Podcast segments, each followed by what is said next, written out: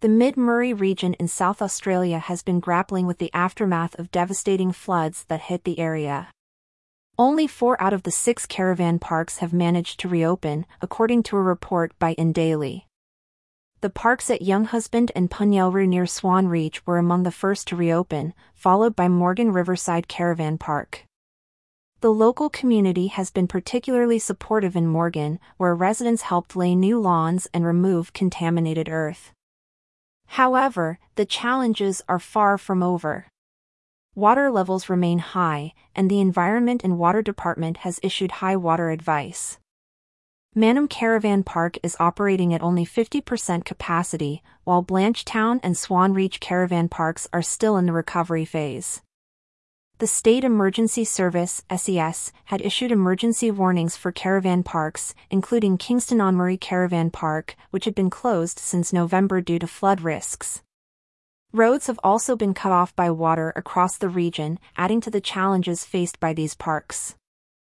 The government has introduced new planning rules to assist the rebuilding process along the River Murray. However, there has been a lack of financial assistance for holiday homes, adding to the woes of the caravan park owners. A similar situation is echoed in an article by The Guardian in January, which describes the plight of caravan parks along the Murray River, including those in New South Wales and Victoria.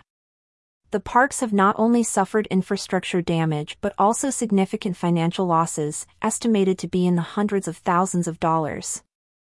The Guardian article highlights that the flood's impact extends beyond the caravan parks to the local economy. The thousands of people who normally visit these parks also support local businesses, which are now suffering due to the lack of tourism. As caravan parks rebuild, the local community has been instrumental in the recovery process. In Morgan, for example, locals helped lay new lawns and remove contaminated earth. Significant efforts were also made to reinstate seven en-suite cabins and four standard cabins by March. This sense of community has been a silver lining in the face of adversity.